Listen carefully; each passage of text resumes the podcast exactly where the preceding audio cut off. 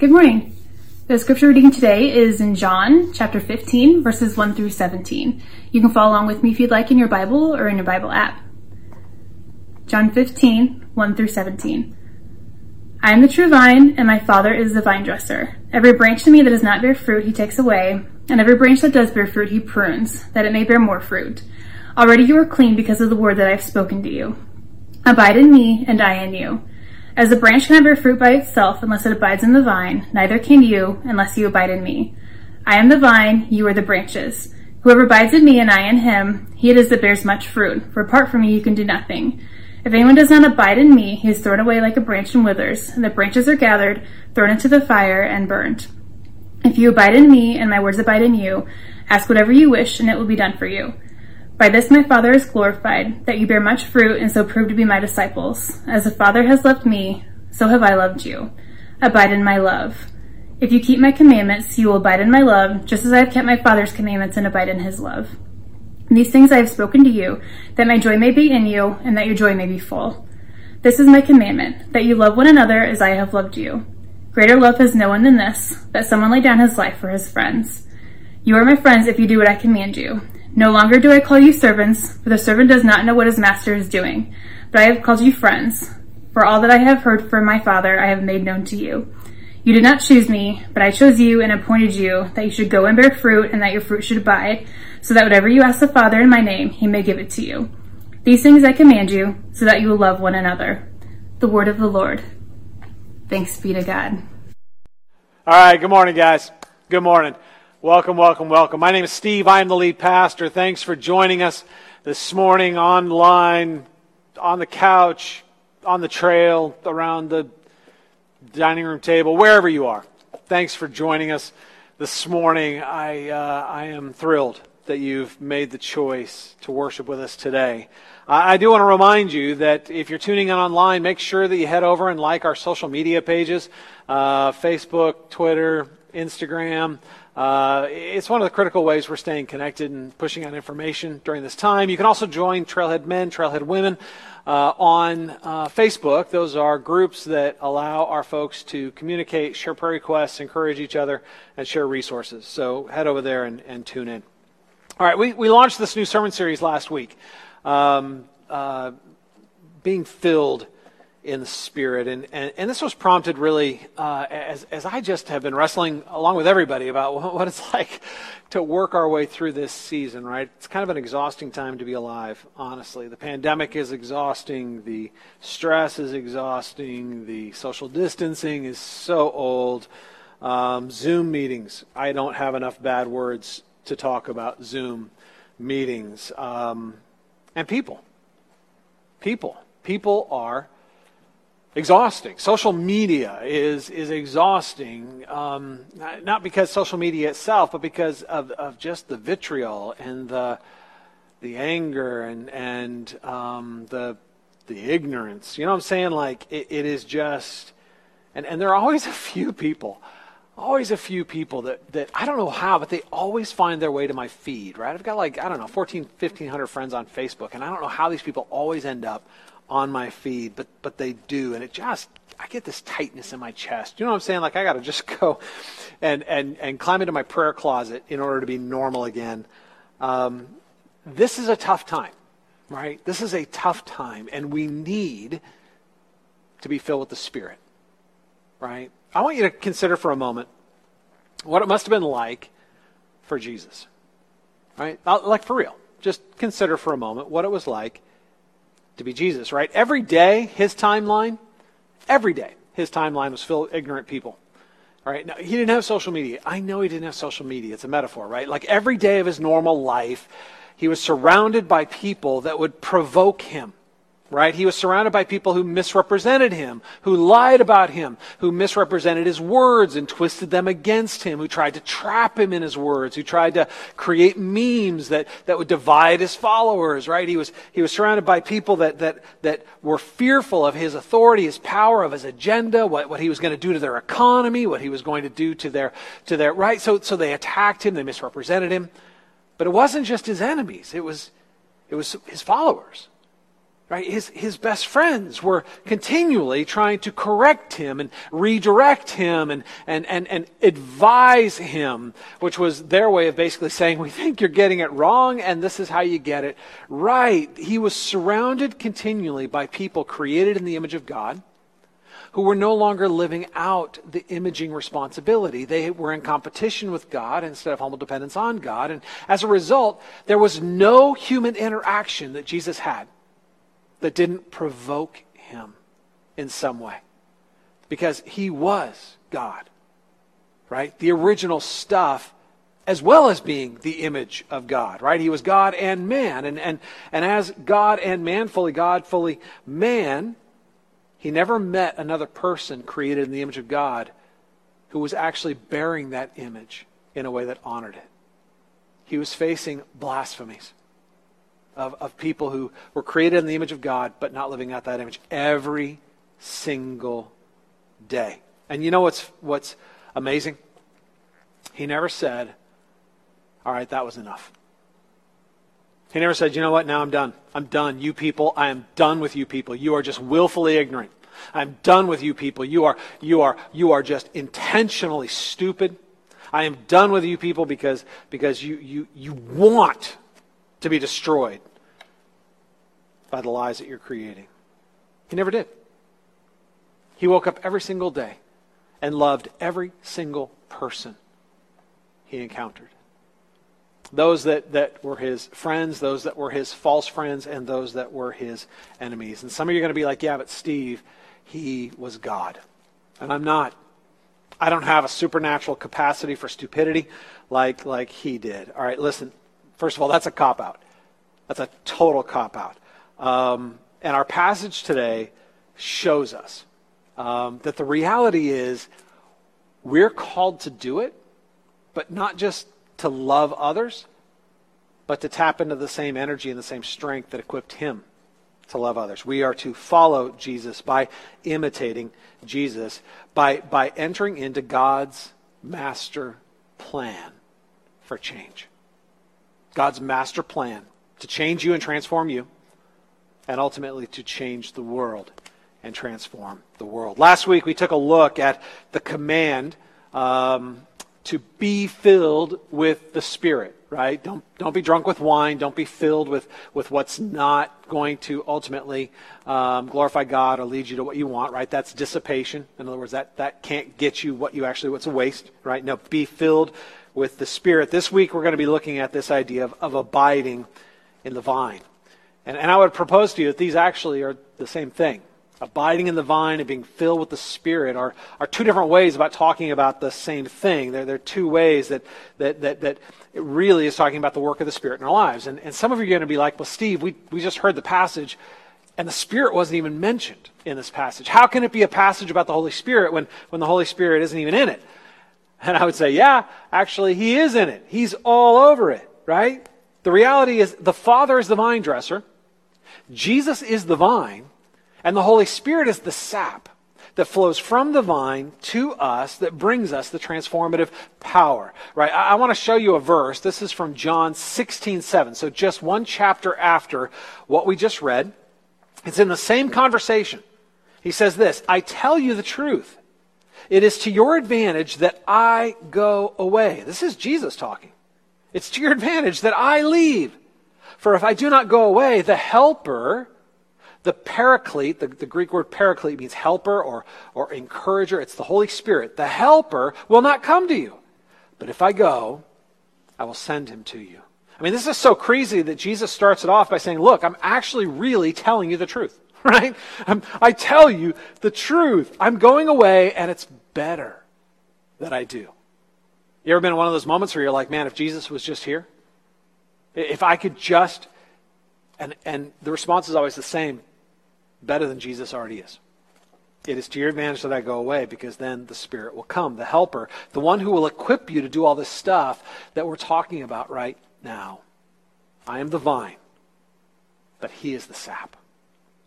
He is, he is what actually flows between us that brings energy and power and, and, and, and equips you to experience transformative love. So, so what does this passage tell us about tapping into the strength of the sap? What does this passage about the vine tell us about abiding in the Spirit, about, about engaging this thing that we so desperately need? Um, so I'm going to go through a series of principles that come out of this out of this passage. First of all, if we're going to tap into His strength, we need to embrace our weakness. If we're going to tap into his strength, we need to actually learn how to embrace our weakness. Let's take a look at John 15, 4 and 5. Uh, I'll reread these verses for us. It says, Abide in me, and I in you. As the branch cannot bear fruit by itself unless it abides in the vine, neither can you unless you abide in me. I am the vine, you are the branches. Whoever abides in me and I in him, he it is that bears much fruit, for apart from me, you can do nothing. All right, so there's a simple metaphor uh, in, in, in Jesus' language here. I am the vine, you are the branches, and unless you abide in the vine, you, you can't bear fruit right? It's a pretty simple idea. A branch can only bear fruit if it stays connected to, to the vine, right? It's basic common sense. If you break the branch off the vine, it's not going to bear you any fruit, right? It's, it's been broken off from the source of its energy and its life. It's, it's not going to give you what you want. And yet, I would propose to you that we actually do this all the time, right? We, we do this all the time. We try to get the fullness of life apart from the God who gives that fullness. We, we try to, to change ourselves for God. We, we try to bear fruit without staying connected to the vine, right? And, and, and there are really religious ways of doing this, right? We, we, we, we turn the fruit of the Spirit into like a self improvement list. You know what I'm saying? Like, like uh, love, mm, okay. Joy, doing okay. Uh, uh, peace, hmm, I, am doing okay. Patience, oh man, not doing so well with patience. I'm going to work harder on that one. I've actually seen people take the fruit of the Spirit love, joy, peace, patience, kindness, goodness, gentleness, faithfulness, self control and turn it into a list where, where, of, of character qualities that they're going to grow in, right? And they, they rate themselves. And they, here's the thing, y'all. We're going to talk more about this next week. But, but that's a complete misuse of this passage and, and, and misses it, right? We're going to be talking about this passage next week, but I just want to highlight one thing. It is the fruit of the Spirit, not the fruits, right? These aren't each individual little fruits that, that come from, from being in the Spirit. It is the fruit, singular, that, that the Spirit produces in you when you are relationally connected to Him, right? The, there's one fruit. And it's important that they're called fruit and not works. These aren't, these aren't works you perform. These aren't self improvement projects in which you get better at living. They're fruit, right? Fruit is the byproduct of abiding in the vine. Fruit is what is produced when I am connected in a healthy way to the vine and feeding on its sap. Fruit isn't grown by focusing on the fruit. You know, like, like fruit. the branch that isn't connected to the vine, doesn't matter how much it wants to produce fruit. The fruit is grown when we focus on the vine. The fruit is the byproduct of being deeply and, and, and truly connected, relationally connected to the vine. And, and that's Jesus' point. In fact, he takes it a little bit further. He says, he says, he says, apart from me, you can do nothing. Right? Apart from me, you can do nothing. And, and let's be honest, we just don't believe that.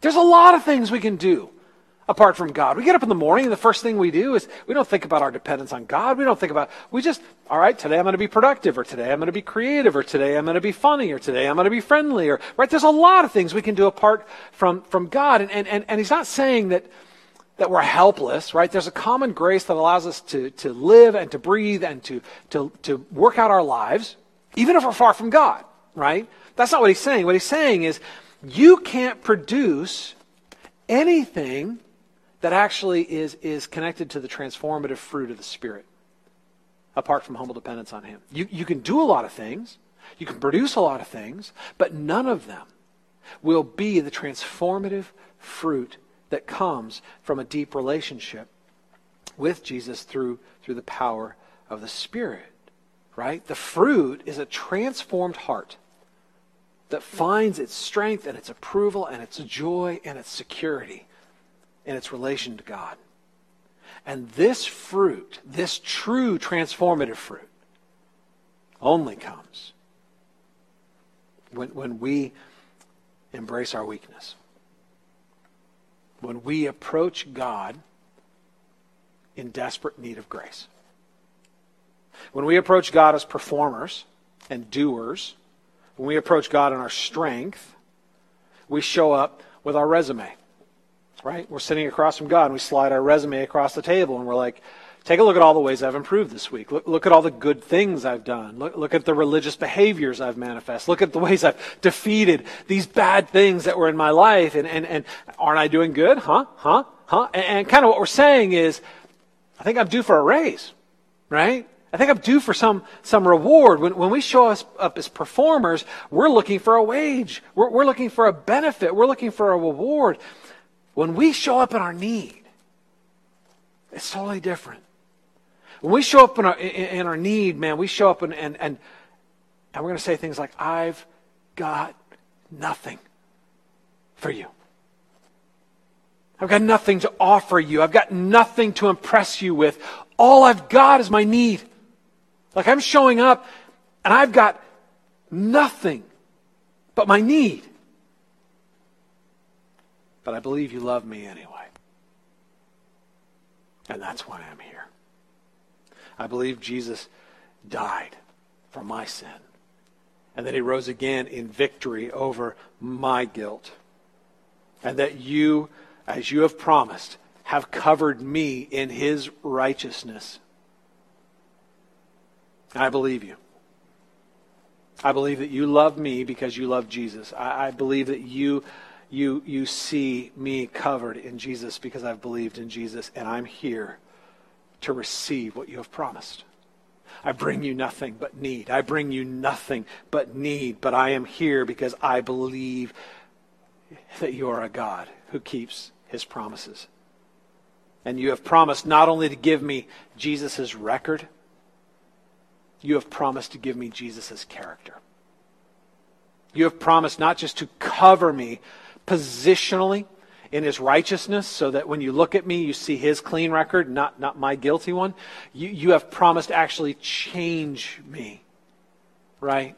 To transform me so that I am set free from the things that enslave me and torture me and, and, and betray me into the fullness of the beauty of what Christ has won for me. I am here with nothing to offer, but I am here. And by faith, I trust that even though I have nothing to offer, I will receive everything in Christ. That's a hard thing to do, isn't it? Isn't it a hard thing to do to come to God with nothing? to come before Him with nothing but your need and to trust that you will be received, to, to show up with nothing but your shame, at times nothing but your guilt, nothing but your sin in need of forgiveness, and trust that you will be received in love. Man, it is a hard thing to do to show up spiritually naked, exposed, vulnerable, humble. The only way we're going to do it, y'all, the only way we're going to do it is if we have faith that He loves us, not for our performance, but, but for Christ's. In order to tap into His strength, we need to embrace our weakness. Apart from me, you can do nothing. How do we do that then? How do we do that? How do we find the strength to show up without strength? How do we find the courage to show up in our shame? How do we do this when everything in us repels against us, against it? The only way we're going to be able to do it is if we know how profoundly we are loved by the Father because of the work of the Son, right? John 15, 8 and 9 says this By this my Father is glorified that you bear much fruit, and so prove to be my disciples. As the Father has loved me, so have I loved you. Abide in my love. Jesus was, was loved by the Father. And he says, I abided, I abide in my Father's love, right? I am loved by the Father, I abide in my Father's love. And, and, and, and as the Father loves me, Jesus says, so I love you. So now, you abide in my love. Abide in it. Remain in it. Let it engulf you. Let it surround you. Let it swallow you. Remain, abide in my love. So Jesus is telling us to remain in his love. And, and, and that should be like the easiest command in the world to follow, shouldn't it? Right? It's hard for me not to covet my neighbor's things when my neighbor has a Corvette. Right? That's a hard command to obey. The command to abide in his love, that should be an easy command to obey. You know what I'm saying? Like, like what's better than abiding in the infinite, eternal love of God? The, the approval of God, the delight of God. I mean, that, that should be the easiest thing in the world, but it's harder than it sounds. You know why? Because we have restless hearts and rebellious wills. And abiding in His love forces us to confront and repent of our restless hearts and to confront and repent of our rebellious wills. To abide in His love requires us to, to, in that love, confront the core of our rebellion against God. See, when mankind rebelled against God, when we rebelled against God, at the heart of that rebellion was a desire to be independent from God. As Genesis chapter 3 puts it, to be like God. Right? We don't want to be humbly dependent on God. We want to be independent of God. We want to be like God. We want to fulfill our own needs. We want to provide for our own security. We want to mark the boundaries of our own glory. We want to be like God. And in our pride, we crave, we crave to earn something. We crave to win something. We, we crave because, because when we do, we feel like it's something we can point at and say, look, look, look, look. I deserve. I've earned. I am worthy. You owe me. At the heart of our sin is a desire to be independent from God. So there's something really, really insightful here that I think is helpful to us. Jesus is telling us to do what he has already done. Right? He was fully God. Fully God, fully human Right? And as human, he had to abide in his Father's love to live out his humanness to the glory of his Father. He had to abide in his Father's love. He had to, he had to be fed on his Father's love, right? To be filled with the fruit of the Spirit he abided in his father's love and, and that, that was the conduit through which the sap of the spirit produced within him the fullness of the, the fruit of the spirit. He was god but as human he still walked in com- complete submission to god. He, he, he walked in complete dependence on God. He even said, I, don't do anything except what the Father tells me to do, right? That, he, he walked in complete dependence. And now what he says to us as his followers is, you need to do what, what I've done. You need to imitate not just what I've done, but how I did it. You, you need to actually do life like I have modeled for you that it should be done. Listen, when Jesus says we need to come in complete weakness, that's not a punishment for our sin. That's not a rejection of our value. It is the original intent of our creation. We were never meant to be independent from God, to earn from God what He only freely gives by grace. We were designed to receive the gifts to His glory and our good without a need to ever earn or perform what he freely gives in love. He says, If you abide in my love, you will be fruitful. You will find a supernatural power of fruitfulness that will actually equip you not only to receive love, but to love. Right? That's the next principle that flows out of this. Let's take a look at John 15, 10 through 12. It says this If you keep my commandments, you will abide in my love, just as I have kept my Father's commandments and abide in his love. These things I have spoken to you, that my joy may be in you, and that your joy may be full. This is my commandment, that you love one another as I have loved you. All right, so you get here, and it's like, Steve, wait, there seems like there's a switch going on here, right? Because first it was saying, come in your weakness and abide in my love, right? Be, be loved. The same way the Father has loved me, be loved by me, right? And now it's saying that, that if I keep his commandments, then I'll abide, right? That, that it's kind of like, which is it? Right? Which is it? Do I abide in his love by believing the good news? That he loves me by grace? Or do I abide in his love by obeying his commandments? The answer is both. Right? And that just means we need to understand what's being said here. Listen, grace isn't opposed to obedience. Grace isn't opposed to effort. Grace is opposed to earning. It's a very, very different posture, right? This will take effort. Being filled with the Spirit takes effort.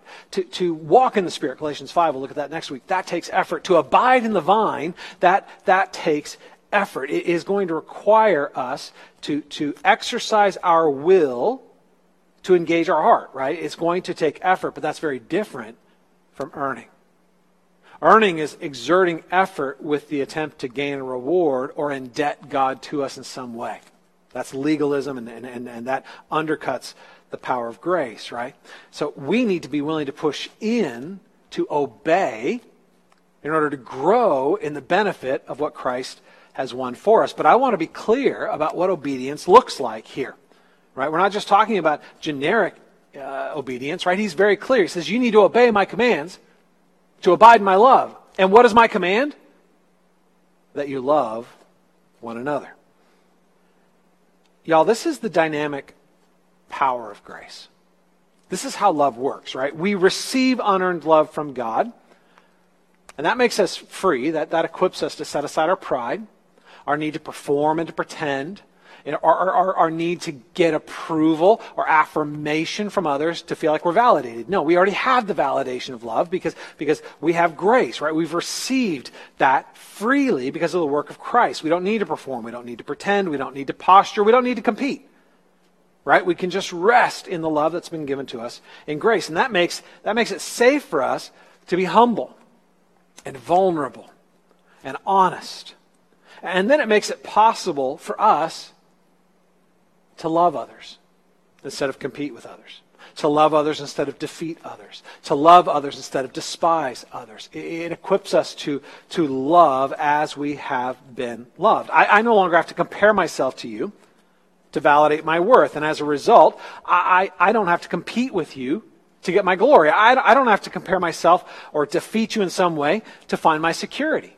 Because my security comes from the love of an infinite God who has placed his delight upon me. I, I don't have to, I don't have to um, uh, make you look bad to silence my shame. Because my shame's already been removed because I have the infinite love of God covering me. I have the full acceptance of God. My shame is no longer mine. I'm now covered in His glory, His love, His acceptance, right? So I can look at you, and instead of being provoked by your brokenness, I can have pity for your brokenness. I can identify with your brokenness because I, I have the same brokenness in me. And I can also see your glory. Because we're all a glorious ruin.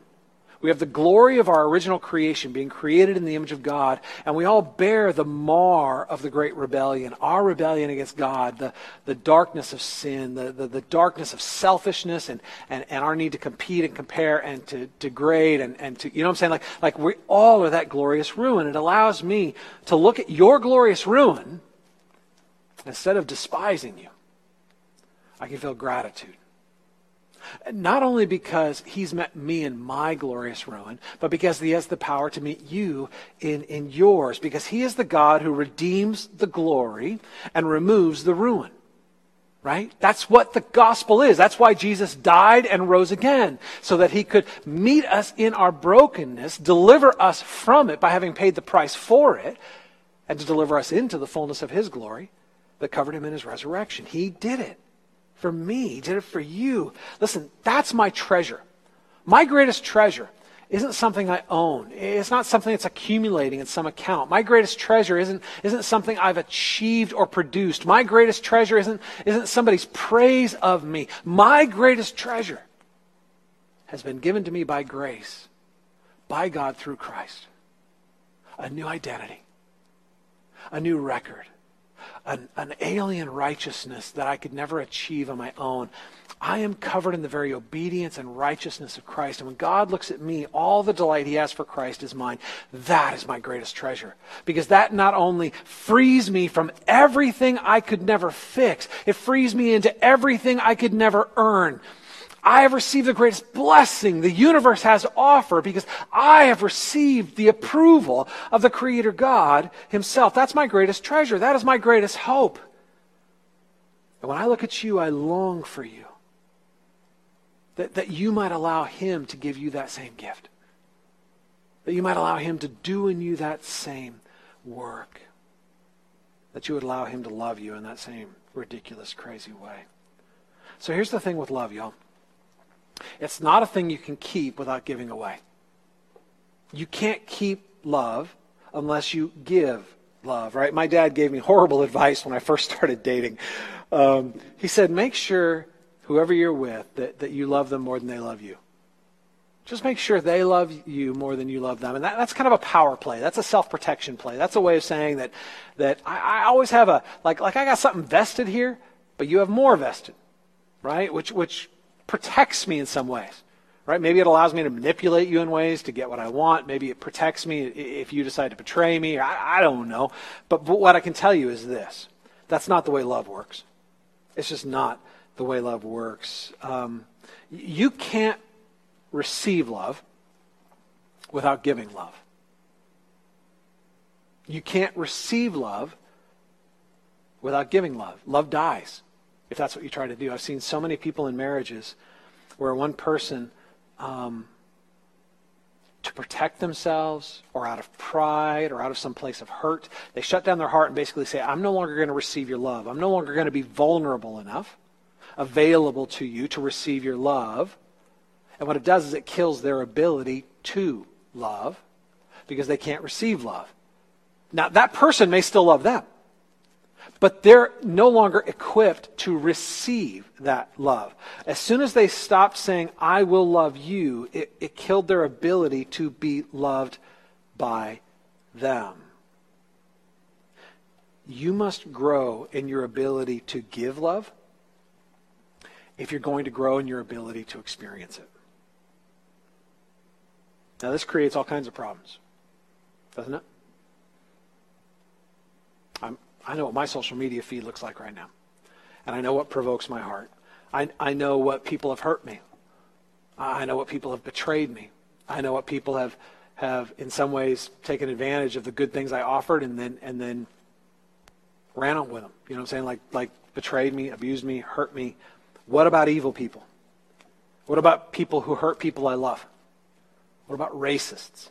Right? What about what about people that, that take economic advantage of others? What about people who exploit others? Right? Uh, what about evil people? What about people that are willfully ignorant, that could be educated, they just choose not to be? Shouldn't we get angry? Well, that's a complicated question, but the answer is yes, we should get angry, right? Because anger and love are not mutually exclusive. You can love and be angry. Jesus got angry and he never stopped loving. Right? James tells us that, that to be angry, but sin not. Right? There's a way to be angry without sinning. Scott Sauls gives us, I think, a really good clarifying thought. This is from his book, um, the one that just came out, A Gentle Answer. It's a great book. I highly recommend it. He says this righteous anger attacks problems, not people. Unrighteous anger attacks people thus creating more and bigger problems. Righteous anger attacks problems, not people. Righteous anger is vented toward the injustice while remaining in a posture of love, even toward those who bring the injustice. And I know, I know, some of you are like, Steve, this is asking too much. I can't do that.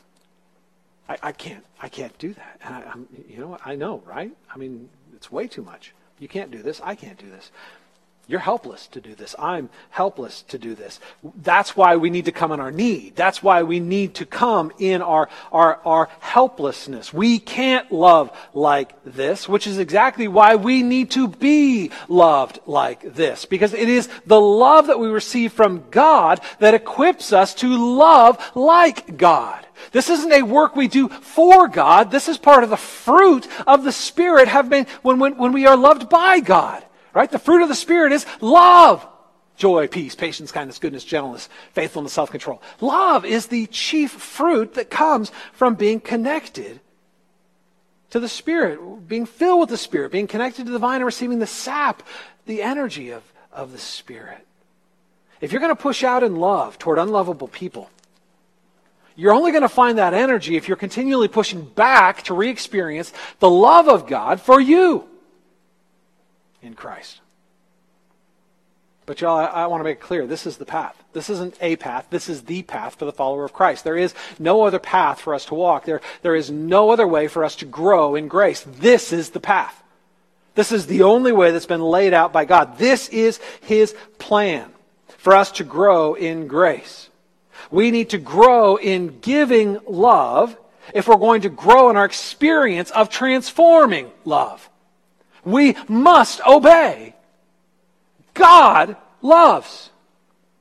Therefore, we must love even as we have been loved. We, we can't give ourselves an out. We can't. We can't just, well, I'm not God. No, you're not. But you can do what Jesus did. He's commanding it and he's equipping you to do it. You can give others the gift of love. And, and here's the crazy thing is you learn to give others the gift of love you grow in the riches of being loved. You expand your capacity for experiencing the infinite love of God. And it's through that process of being loved and pushing out in love and then pushing back to, to renew yourself and being loved and then pushing out in love that's the transformative power of God set loose in your life, right? That will set you free from greed and pride and fear and anger and shame and all the things that enslave you and all the things that rob you. Now, there's one final thing in our text that I want to highlight. This was something that really grabbed me when I was, when I was studying for this morning. Um, this isn't just God's plan to transform you. Like it is that. This is God's plan to transform you, but, but it's way more than that. This is God's plan to transform the world. This. Like, like this is it. Right? He's got one basket with, with one egg, right? This is it. I'm going to show you a verse that doesn't come from John 15. This actually comes from Isaiah 27, and it's verse 6. Let me show it to you, and then, then I'm going to explain to you why I'm showing it to you. It says, In the days to come, Jacob shall take root, Israel shall blossom and put, put forth shoots and fill the whole world with fruit. You're like, what does that have to do with anything? All right, let me just remind you who Jacob is, right? Abraham, uh, the, the, the, patriarch who, who entered into the great Abrahamic um, covenant with God. God promised to bless the entire world through Abraham, right? Abraham became the father of Isaac. Isaac became the father of Jacob. Jacob was renamed Israel. Israel became the father of the 12 tribes of Israel, who became the Old Testament covenant people of God. Right? In the days to come, Jacob shall take root. There is this, this idea of the vine that runs throughout the Old Testament this imagery where Israel is compared to a vine. And a lot of times when, when, when the prophets talk about it, they're rebuking Israel for not being fruitful right? They're, they're talking about how the vine isn't fruitful. But, but our passage in Isaiah isn't a rebuke, it's a prophetic promise, right? In the days to come, there will come a time, God says, in the future, I predict it, I prophesy it, I promise it. Jacob shall take root. In other words, the vine will have a permanent root. It will be connected to the source of life. Israel shall blossom, right? There, will be a, a blossoming of flowers. It will put forth shoots, like, like this is a spreading vine that is filling the whole world with fruit. This is a prophetic promise that promises nothing short than the complete and total redemption and restoration of the world. That life will once again be what God intended it to be. That the garden we lost will be restored. That, that everything we lost in the great rebellion be, will be restored to us in the great kingdom to come. It is against this rich Old Testament imagery that Jesus says, I am the true vine. I am the true vine, right? This isn't just a random metaphor. It's tied to this rich Old Testament history in which Israel is continually compared to a vine and, and its need for fruitfulness for the good of the world.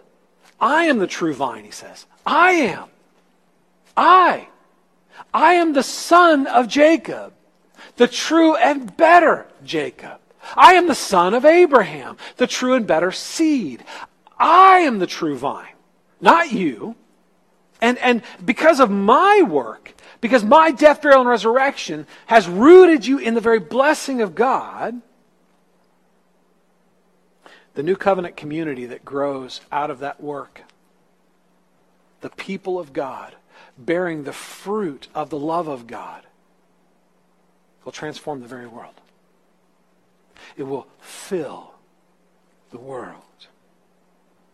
Look, th- this is the promise that, that fulfills all of our desires. This is the promise for, for what we are all yearning for and fighting for in our lives. Listen to me. The fullness and the, and the fruitfulness of life restored not just for me as an individual, but for us collectively as a culture, as a community, so that the, the different tribes and languages are now all operating in the same fruitfulness so that the cultures and the systems we create reflect those core values with love, joy, peace, patience, kindness, goodness, gentleness, faithfulness, and self-control. Also comes justice and equity and the fullness and flourishing of life and the purpose of productivity and the beauty of creation and the exploration of science. All of those things find their fullness rooted in this fruitfulness. Y'all, this is everything we're pursuing right now. This is why some people are so passionate about the economy. Because they believe that if the economy is strong and there's more money, there will, a flourishing economy will lead to a fruitfulness of life. They're wrong. They'll get some fruitfulness. There will be some benefits, but it won't lead you to this fruitfulness, right? We've seen that in the past. Incredibly rich economies and incredibly rich people aren't necessarily incredibly rich in genuine fruitfulness, like, not like we're describing. This is why some people are passionate about their specific candidate. If my person gets elected, then the right rules will be, be in place, the right laws will be passed, the right people will be silenced, and, and then we'll have the fullness and the flourishing of life. This is why some people are so passionate about their issue of social justice. If we can just get the right thing done and defeat the wrong people, if we can just defeat this evil and bring this good, then, listen, we are called to be salt and light. I am not a, I'm not a, a, social pacifist. I'm not saying that we just check out and, and wait for Jesus to come back. I'm not saying we don't engage. We have been called to be salt and light. In, in, in, in New Testament times, salt preserved meat from decaying. We are to fight against the decay of our culture, uh, the worst elements of human nature manifesting in decay of the goodness, right? We are to be light. Light exposes what is unhealthy. Light exposes what is done in secret. Light exposes exposes individual and systemic evils that, that feed off of the pain of people for, for personal benefit. We are to be salt and light right now. But our hope isn't in our ability to keep this world from rotting. Our hope isn't in our ability to turn on enough lights that enough, enough um, uh, injustice is, is exposed. Our hope isn't in electing the right politician. Our hope isn't forcing through the right legislation. Our hope isn't in defeating the right enemy. Our hope, our one hope is right here. Because this is God's plan to redeem and restore. Love. Love is what will transform our hearts, and it is love that will transform the world. We are called to be salt and light. And we are called to do it in the very love let loose in our hearts through the work of, the Father, through the death, burial, and resurrection of His Son, empowering us through the presence and indwelling of the Spirit. Listen, y'all, there is nothing small about small acts of love. There is nothing inconsequential about seeing the glory of a person who is acting in their ruin. There's nothing insignificant about showing value to the image of God, even in people who are denying that image. Loving even as we've been loved. Loving our friends. Loving those in our circle of, of, of commonality and loving our enemies.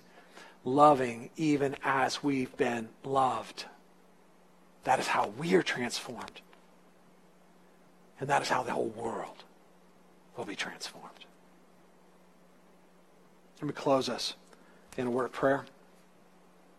And uh, we'll share communion. And um, we will continue worshiping with song. Let me pray for us. Father, I thank you that you've given us this incredible invitation to feed off the benefit of what Jesus has won for us, to, to be branches connected to the vine. Lord, we know what we deserve. As much as we despise evil in others, we excuse it in ourselves. As much as we despise injustice in others, we, we have been part of systems and we have personally partaken in the benefits that have come in at the expense of, of injustice toward others. Lord, we, we we are on our own, hopelessly self centered, self focused, self glorying, prideful, and small. And yet you love us. You sent Jesus to die for us and rise again on our behalf. And then you invite us to draw near, to feast on your love, and in feasting on your love, to be transformed by that love, and to be let loose into this world to love. Lord, right now our world needs us to be bold in our kingdom identities. Right now our culture is desperate for us to be true salt and light, not simply calling out injustices, but manifesting the genuine love of God, not, not just calling for reform, but doing it in a way that highlights our true and genuine hope. Lord, let us be people who are bold on behalf of those who are abused by the injustices of this world. But let us be even bolder in the love we receive from you. We know in the end, Lord, that if, if any genuine fruit is going to come from our efforts, if any genuine fruit is going to come from our passion, if any genuine fruit is going to come from our work, it will come from humble dependence on you. It will come in a loving response to your love. It'll come as we learn to love others even as we've been loved. Free us in this love, Lord. We pray this in Jesus' name. We'll now continue worshiping.